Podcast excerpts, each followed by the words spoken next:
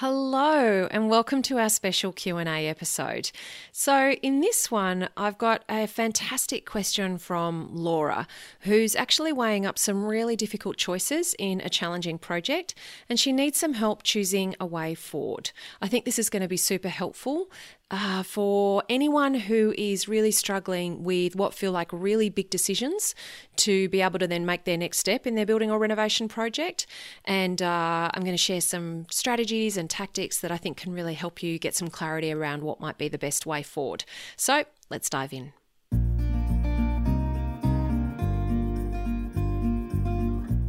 Welcome to Get It Right with the Undercover Architect.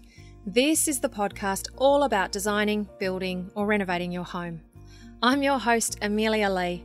Think of me as your secret ally. I am on a mission to help you create a home that makes your life better, whoever you're working with, and whatever your dreams, your location, or your budget. Together, we'll uncover the nitty gritty of how to get it right and how to create a home that works, feels great, and that you feel great in. So join me now.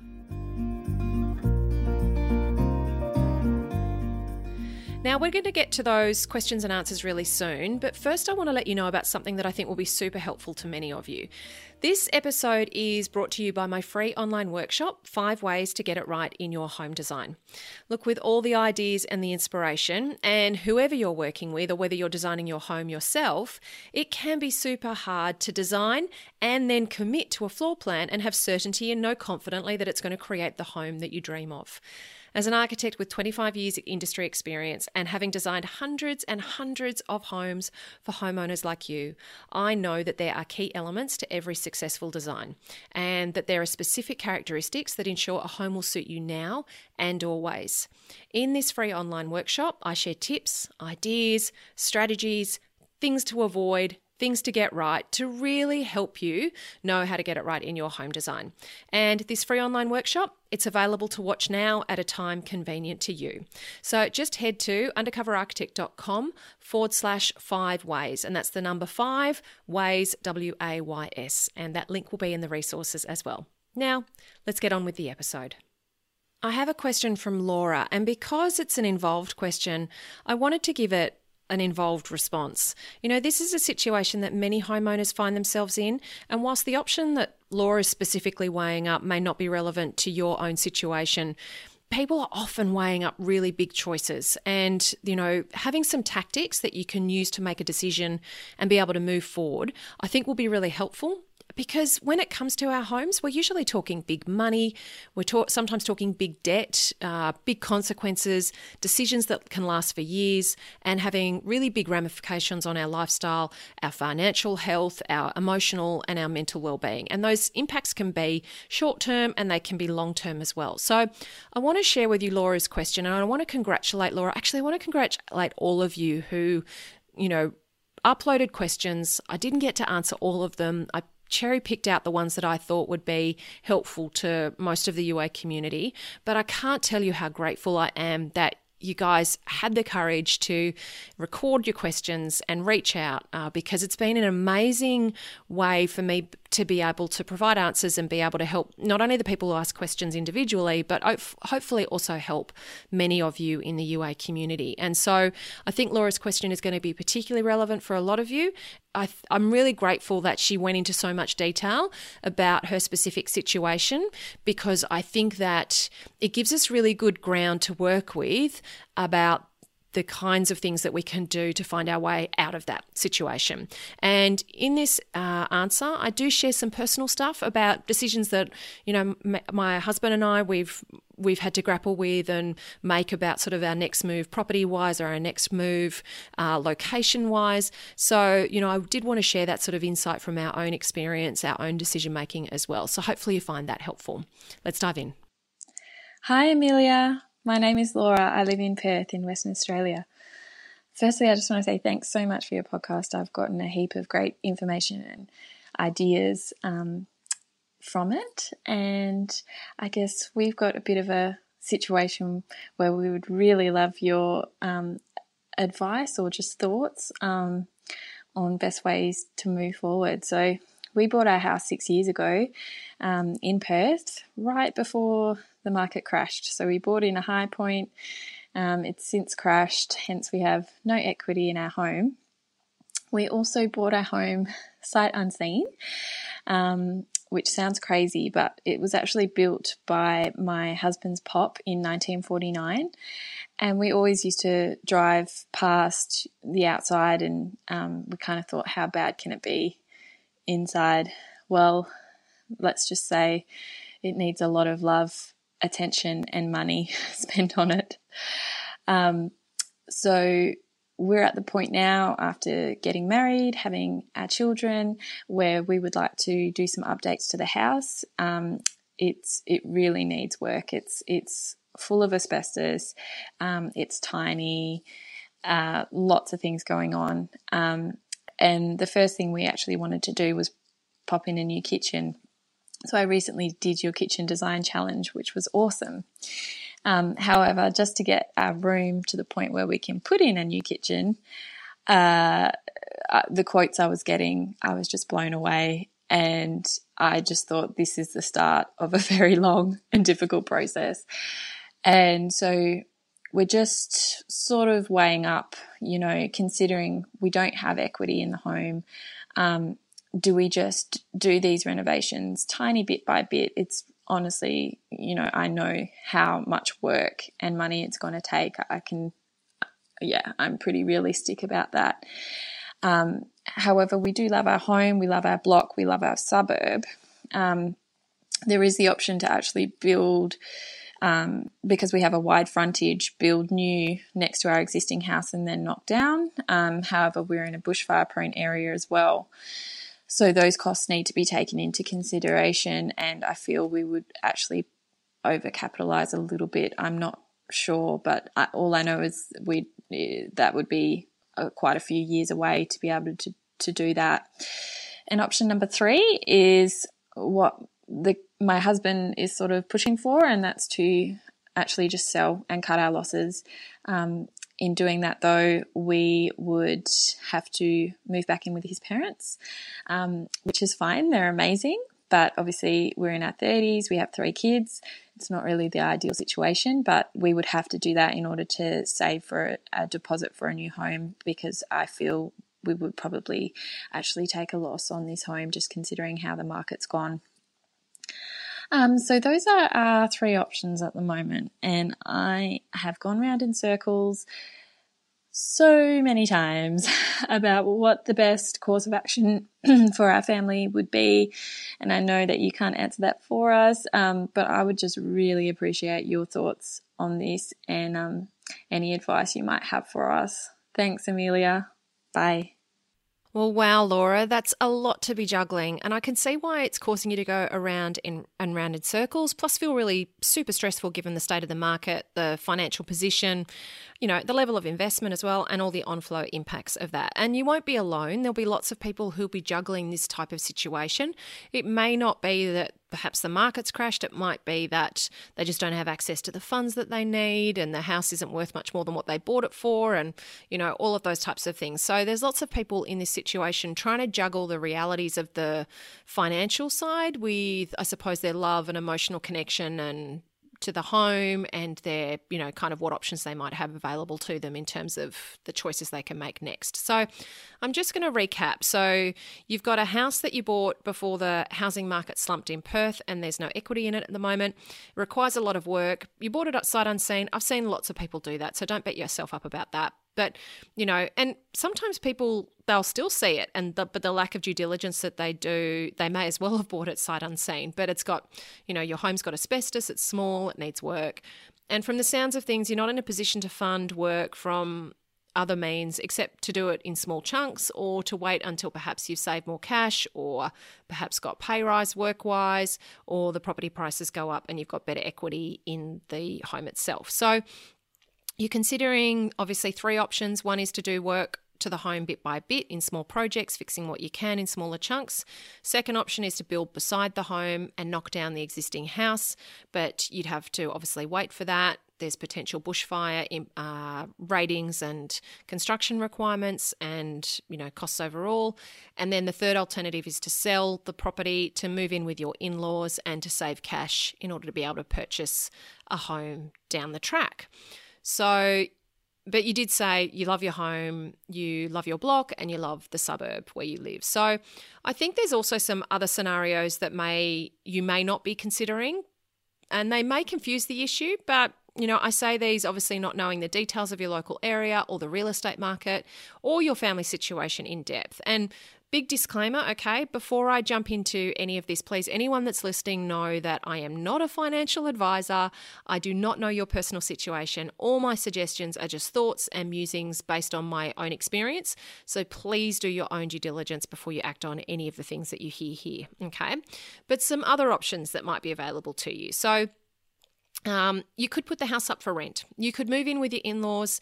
You could put the house up for the for rent, uh, and if the rent covers the mortgage, then uh, you may be able to still save some money and then move in with some cash to then be able to do, I suppose, a better renovation to it six or twelve months down the track. Uh, and obviously then have the house, you know, might have gone up in equity in that time, and you know you're you're covering the debt that you have on it with the rent that you have now. Obviously, that re- relies on it the rent covering the mortgage, um, but sometimes it doesn't take kind of a all or nothing approach. Sometimes there's a middle ground. Now, you could sell the home and you could move out of the area to a lower cost suburb or even a lower cost region. Now, this is far more drastic. Uh, it may have obviously employment implications, it may have you know, closeness to family, all of those kinds of implications.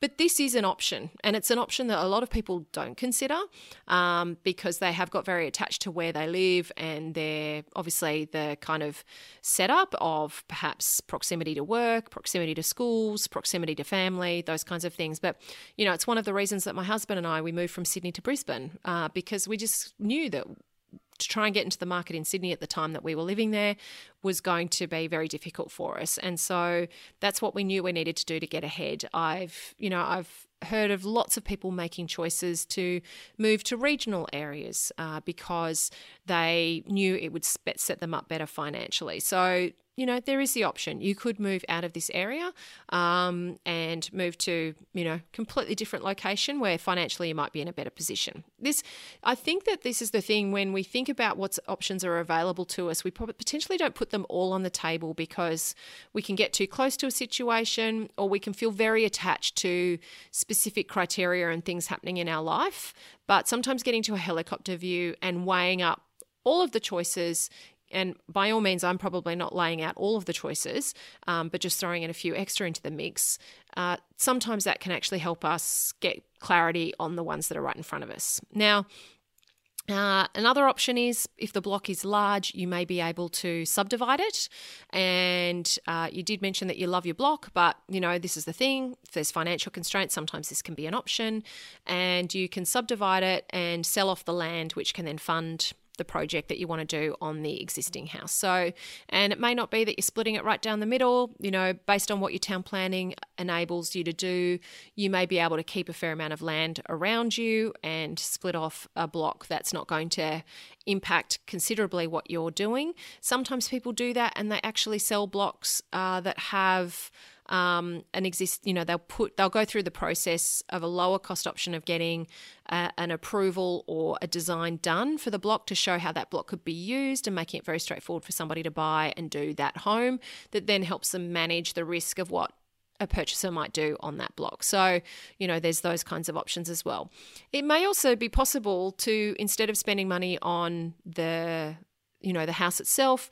Perhaps you can build a smaller studio or a granny flat or you know some sort of little prefab um, uh, building that could be that you could Airbnb or you could rent out to a long term tenant and you can have it as some extra income for now. And that can be something that then is an asset to the site, doesn't need to be necessarily rented out long term, but could just be something to help you get over a hump. And yes, there's the investment of building the item, the building now, um, but sometimes there, you know, there are low cost ways of doing that. And obviously, it depends what access you've got to funds. Some people can do the feasibility and make that stack. So um, that can obviously be an option. And then lastly, another option is that you can sell and you can rent, and you can not look at moving in with the in laws. You can not look at buying property again straight away. You can put the funds that you get from selling the house, you know, if you do have any, you know, plus that comes out of it after you've paid off the mortgage, into another type of investment. And I do see lots of people doing this when the real estate market is particularly t- challenging for them they put their money into other markets in order to see growth. They rent um, so that they can live in the area that they want to with a regular outgoing cost. They're not responsible then for the costs of maintaining the property, you know, those bigger costs. Uh, and they can just basically manage a budget and then put any savings that they've got into other types of investments um, to then be able to buy or build a property down the track. Okay, so there's just some other ideas, and um, of course, you know, lots of other people listening to this podcast may find those other options helpful to sort of think about if you are weighing up this type of decision for your own project and home. Now, let's have a look at your three options. So, I feel that the best way to make any decision about the various things that you might be weighing up for your property is to actually get realistic costs on each of the options. If you were sitting in a development business, you know, sitting in a commercial business, you'd be running proper feasibilities on each of these in order to make an informed decision. And what we can do as homeowners is we can get really caught up in our emotional attachment to the existing house we might be in, or perhaps the area we want to buy in, or the implications of moving in with family or something like that. And we can load it with a whole heap of stuff that just colors our ability to make the decision. But if we can just, you know, that it's not that we're dismissing those those factors because they do that emotional part does play a part, but getting some realistic figures, some black and white sort of metrics around the things that we're weighing up can just give some clarity um, and help prioritize what might be the best choice next. So for example, the first one, if you're going to look at doing the house up bit by bit, okay?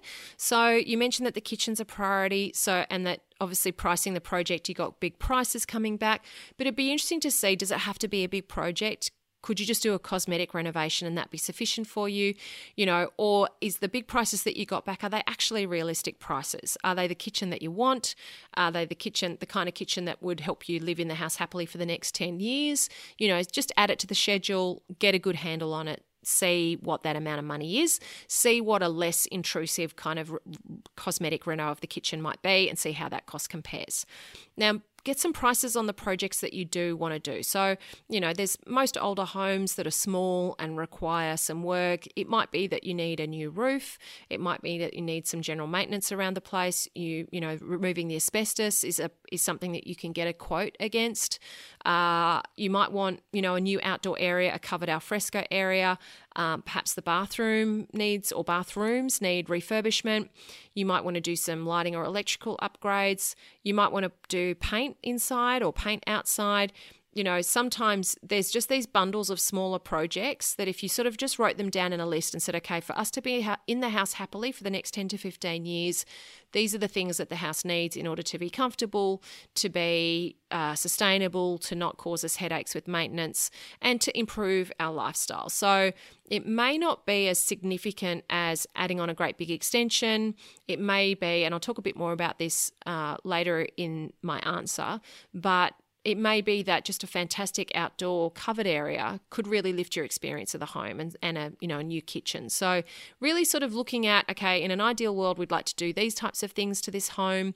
Uh, in a base level to be comfortable for the next decade this is what we would do and get some prices around that. Just so you've got some realistic information to look at what it looks like to do the house up bit by bit okay? Now um, i would recommend that if it's you know, if you're looking at your overall living budget, then look at how feasible it is to be doing these projects over the next 10 to 15, you know, 5 to 10 years based on the budget that you have available, working with smaller trades, you know, some of these projects you're obviously not going to need any um, you know, depending on your council area, but you often won't need any council approval. You might not even need any building approval. So some of these things are just maintenance projects that you can get somebody in to do quite simply. So it's a case of really sort of seeing the feasibility and the funding of it. I would recommend that if you're relying on a dramatic increase in the equity in the property in order to fund these things, then it may not be feasible within that time frame. It's just a case of being realistic, getting an understanding of the budgeting and the forecasting and what it looks like to be able to fund these things from your current sort of lifestyle budget and from, you know, if you are relying on borrowing against equity in the home. I would also recommend speaking to an agent, a real estate agent. So just getting them in to, and I'll talk a bit more about this because this feeds into the other options as well. But, you know, understanding what projects are actually going to improve the value of the property um, and what won't. So you can get their insights on values in the area, on what other people have done in the area, and get a good handle on what is meaningful in terms of improving the uh, value of the property. Now, my personal preference is that it's always good to do small projects, small projects that are manageable rather than to upheave your life totally, um, especially if you love where you live. And I'll talk more about small improvements uh, in a little bit. But yeah, I think that we can overestimate what we need to do in order to change the quality of our life in our homes. And uh, sometimes small improvements can be perfectly sufficient to dramatically transform the experience of our homes and our lifestyle. Now, the second option that you had was building next door. That's a big leap. It's an alternative, of course, but again, I would suggest pricing it up. Even if what all you're doing is looking at a local project home builder that could do a house that could fit in the space that you have available, that kind of delivers the metrics that you need in terms of number of bedrooms, you know, size of living space, kind of configuration, suitability for orientation on the site, meets the bushfire requirements for your area, get that base price and then, you know, double it. And you've got a range, okay? You'll have a range for the kind of amount that you'll be looking at to build a home. Now, that may sound pretty extreme, but I kind of feel like you're batting at the edges at the moment. And anybody who's sort of weighing up these options and will have been kind of chewing on it for some time you can often get caught up in the overwhelm of it all and kind of this the just the magnitude of the options. And so working out the nitty gritty of it at least with some kind of range of price is just so much more powerful for having information and education around what's going to be the best choice. So do the sums look at the prices look at how you know sort of what the i suppose the the scope would be to build a a suitable home on that amount of land that you have beside the house. You need to also price up the demolition of the existing house and making good the landscape and those kinds of things. Get an understanding for that. Chatting to some builders in your area is going to be worthwhile. Um, you know, just getting a feel for what that might cost. And then doing the sums and the budget realistically to see how far away it's going to be to wait to have the funds to do that again if you're relying on an uptake in the you know uplift in the equity in the property in order to fund it if it's a case of, you know, again, you can factor in chatting to the agent about, okay, what are new homes worth in this area? A brand new, newly built, you know, home on this size block. What's it worth? Because obviously, you'd potentially then, if you had the income available, you'd be borrowing against that future value of the property, not necessarily its current value. So your borrowing capacity might change based on your income level. So, and your ability to f- obviously fund that extra borrowing capacity. So, you know, there's those kinds of things. So, just looking and cost comparing, okay, this would be the level of investment, but this would be the end value. How would that compare to where we're at now? Now, and then think about, okay, look at the timelines, look at how you're going to fund it. See, you know, realistically, are you going to be waiting 15 years to be able to do that? Can you wait that long? You know, how feasible is it? Is it five years away? Is it, you know, 15 years away? Just really trying to get some realism around these options is going to be helpful. Um, and it's it may feel like it's not that realistic. you know, you may feel like you're again batting in the dark corners, but it's going to be better than just going, okay, this is an option, but we don't really know what it's going to cost. So, um, the third option was selling and living with the in laws. So, again, do some sums here, okay? Go to some open homes, have a look at properties that are similar to yours as they are now, see what uh, see see what they're selling for, see how quickly they're selling, see if they're selling for what they're listed for, or people are having to knock the prices down on them. Again, conversations with local agents will be really handy here. Um, seeing if people are doing any sort of spruce ups before they put a property like yours on the market. Perhaps they're putting a lick of paint through the inside, they're doing some landscaping, that kind of thing. Is that increasing the speed with which they sell or the price that they sell for? You know, conversations with agents. Also, go to local open homes of the type of home you would want to buy back into the market with. And so that you can see what's that worth now? How does that compare as a percentage to the pro- pro- price of the property that you currently have now, as it would be valued by an agent to sell now? Okay. So, really sort of getting a handle on what amount are you going to be needing to buy back into the market with all things being equal right now because that's really all that you can do you can't you know it's it's kind of a, a bit of a risky move because you may move sell now move into your in-laws and then the property you know need to be there for 12 months and the property market turn around. And because the thing is that you're not buying in the market that you're selling and you're buying in a future market which may be worth more have increased and and be more challenging to get back into than the market that you're selling in. You know that's a risk. It's not something you can necessarily predict.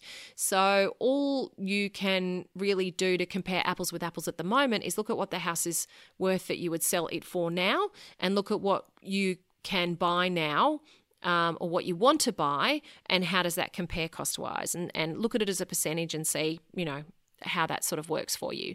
It's not it's not accurate. It's not you know it's obviously not perfect but it's something. Now you're you need to look at how long you'll be staying in-laws to save up the kind of deposit that you need. Be realistic about you know how much money you really be able to save. Are you going to be moving further away from work or further away from the kids' school, and that's going to up your fuel costs? Are you going to be, you know, are you going to be buying different kinds of food because your in laws might eat differently?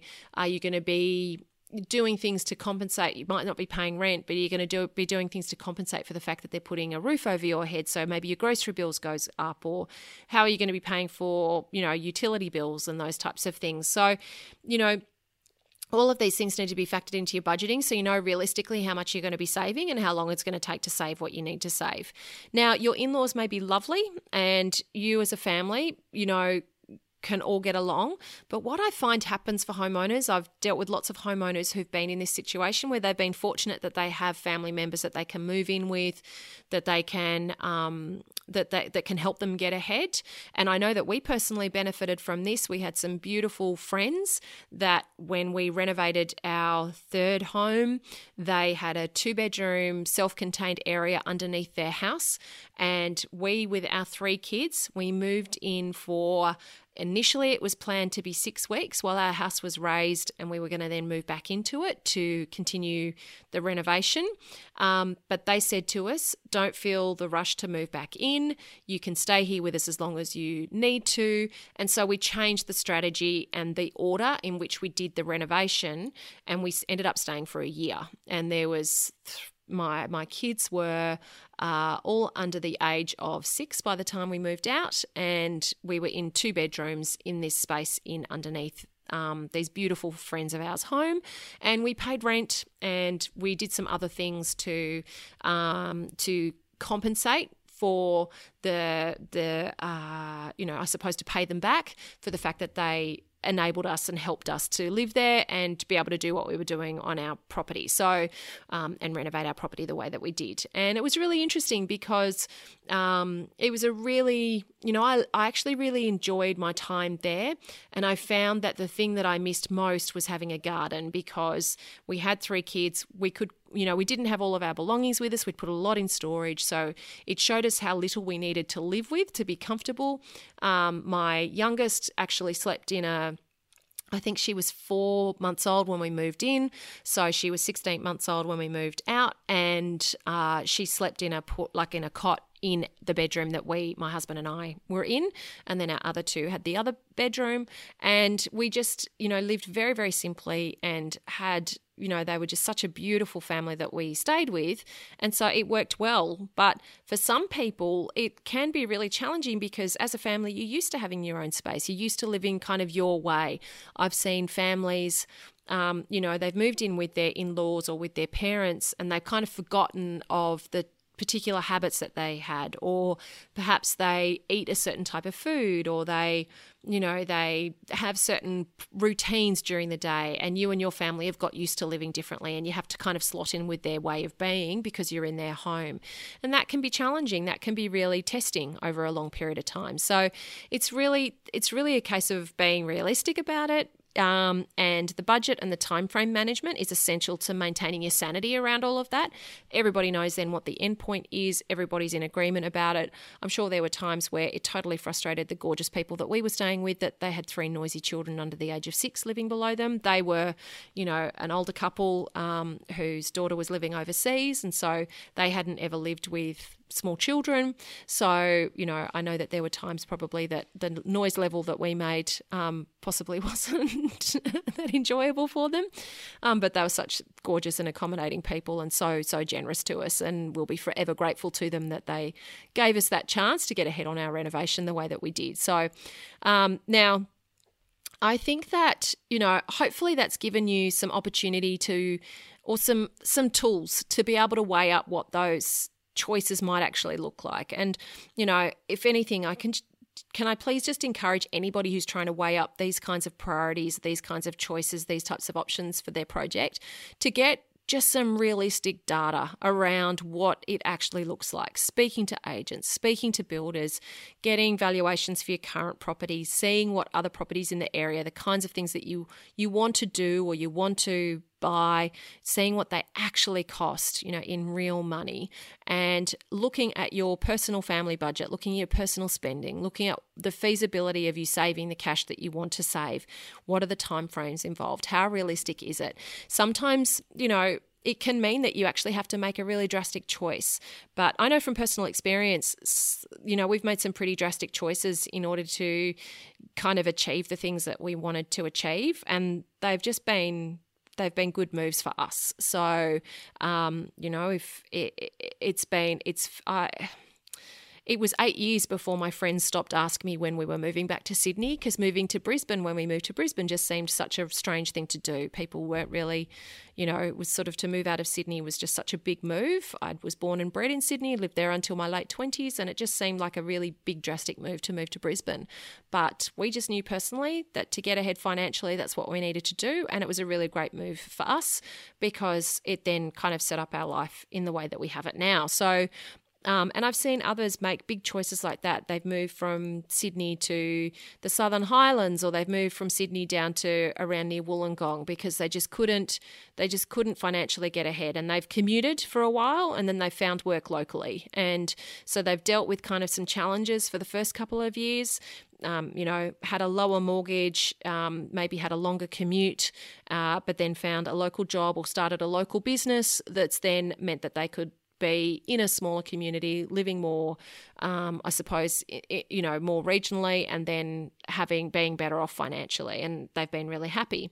Others have done it temporarily to then be able to buy back into the market that they wanted to buy back into, and um, you see a lot of growth in those regional areas that mean that perhaps the equity would grow in the property faster than in some different areas where it might be more challenged. So it, you know, sometimes thinking out of the box can be helpful, but in any situation, I would just encourage you that to sift and filter through those really emotionally loaded decisions where you've got strong senses of attachment to home, to area, to suburb, to land, to locality, that to get some black and white data and money kind of numbers around those decisions is the best way to get some clarity around what might be the best choice moving forward.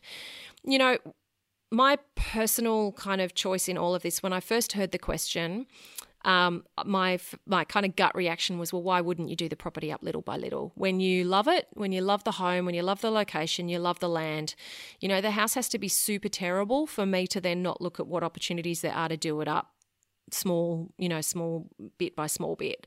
And as I said, I often think that we overestimate what's required to make our home great homes great places to live in.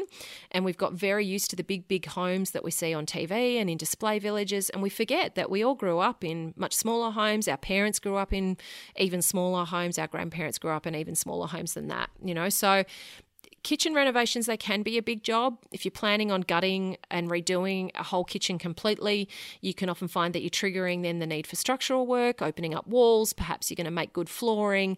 You're going to be making good walls and ceilings. You're going to move things around, need to remove power, plumbing, you know, cutting walls in external, cutting openings in external walls, which then can have implications on materials and structure and those types of things.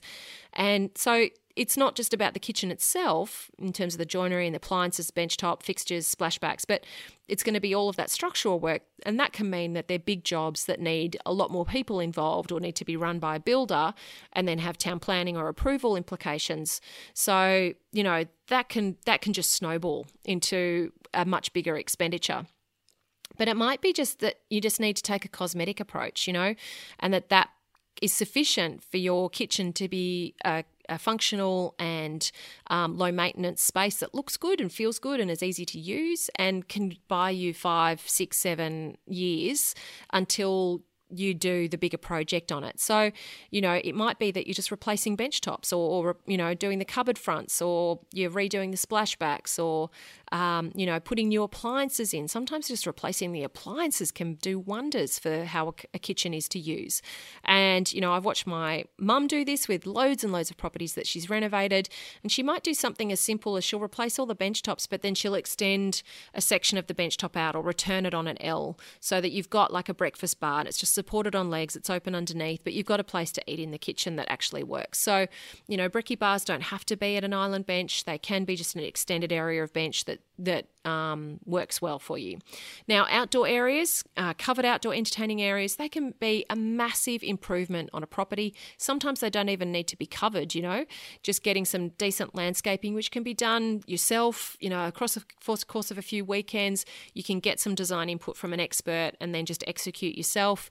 Um, you know, perhaps it's not attached to the home, it's a freestanding pavilion in the garden, it's a covered area that then, you know, can be super simple, much more economical to build. It gives you a great place to live outside, you know, and you can get that working year round for you. That means there's not as much pressure on the main living area of your home, which might be compact and not great to entertain in. Um, it, you know, you can have a barbecue and an outdoor kitchen uh, working outside. That can mean that your uh, internal kitchen doesn't take as much pressure as well.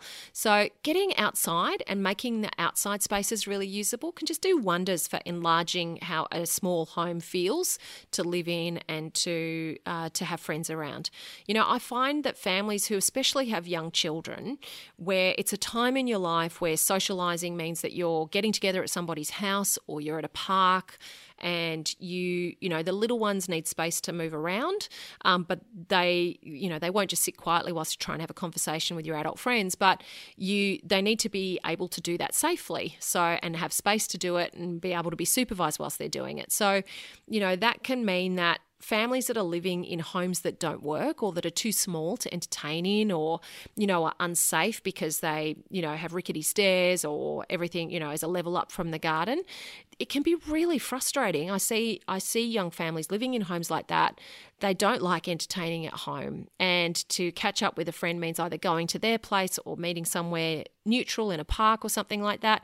And so it can be inconvenient it can be stressful and you know uh, when when that's how you're socializing with people, that just adds a whole nother layer of difficulty and frustration to how your home feels and functions. And so, you know, I see people with young families living in homes like that, they just don't entertain. And I remember this happening for us as well you know, we renovated homes for 12 years, and all of my kids always had their birthday parties in a park because our house was a construction site. So, you know, that meant that we'd have to get there for hours before the park, the before the party was scheduled, so that we could nab a table, you know, set up decorations. You're packing eskies full of food and, you know, oh, just it was just crazy. And yes, it kept all of the mess and people out of our homes, but our homes were construction sites, so it just wasn't feasible. And it was an ordeal, but it meant that just all the incidental catch ups didn't necessarily occur. So, you know, that that incidental socializing that helps you feel connected to the outside world, connected to other adults, you know, unless we had friends invite us over, which, you know, lots of our beautiful friends did because they knew the situation that we were in, um, or we would meet at a park. And that's how we sort of stayed connected. But, you know, if this is you, and you're waiting to do the big extension that you can't see whether you'll ever be able to afford it, uh, you know, or you know, you just can't see how it's going to be feasible, but you're waiting to do that in order to get your social life back, then perhaps consider what you could do with what you've got already. You know, perhaps it's that great outdoor area. Perhaps it's just as simple as a new set of, you know, double French doors or some, you know, opening up a, a glass sliding door on the back of your home so that you've got easy access into your garden. You know, it might be a new coat of paint internally or a cosmetic reno of your kitchen and your bathrooms. Perhaps it's a freshen up of your soft furnishings. Sometimes it can be as simple as, you know, some good cushions or you know a new dining table or something like that some new fix some lighting fixtures you know updating those you know they're all small spends and they can all be done little by little as small projects but i guarantee you they'll totally transform the feeling of your home and more importantly your feeling in your home. And i've seen this happen time and time again. I've witnessed my mum do it. I've witnessed so many people do it. We're led to believe that the only worthwhile change to make in our lives is big change, you know, big dramatic change. But as with any area of your life, you know, getting fit, slowing down, decluttering, simplifying your life, eating better food, incremental small steps, they can be super powerful. They can also be easier to achieve. Uh, they can be more sustainable to financially fund, and they can be significantly transformative for us and our families. So don't let go of the small changes. And, you know, I think that there's lots of scope here for what might be possible with bit by bit changes to a home, um, particularly with your house, Laura, really scoping it out and understanding what that might look like financially, how you could actually program that time wise, what you're looking at in terms of funding that, and what that might mean for you and your family long term, and how that compares to the cost of the other options that you're considering. So, hopefully, that's been helpful. That's been a, a long answer, but it's a question that I know lots of people will be weighing up in one kind of permutation or another. There'll be lots of other options being thrown around, but I did want to spend some time really sort of talking through because it's these are the kinds of conversations I have with lots of homeowners who are at the beginning of their project and just paralyzed, do not know which way to move forward.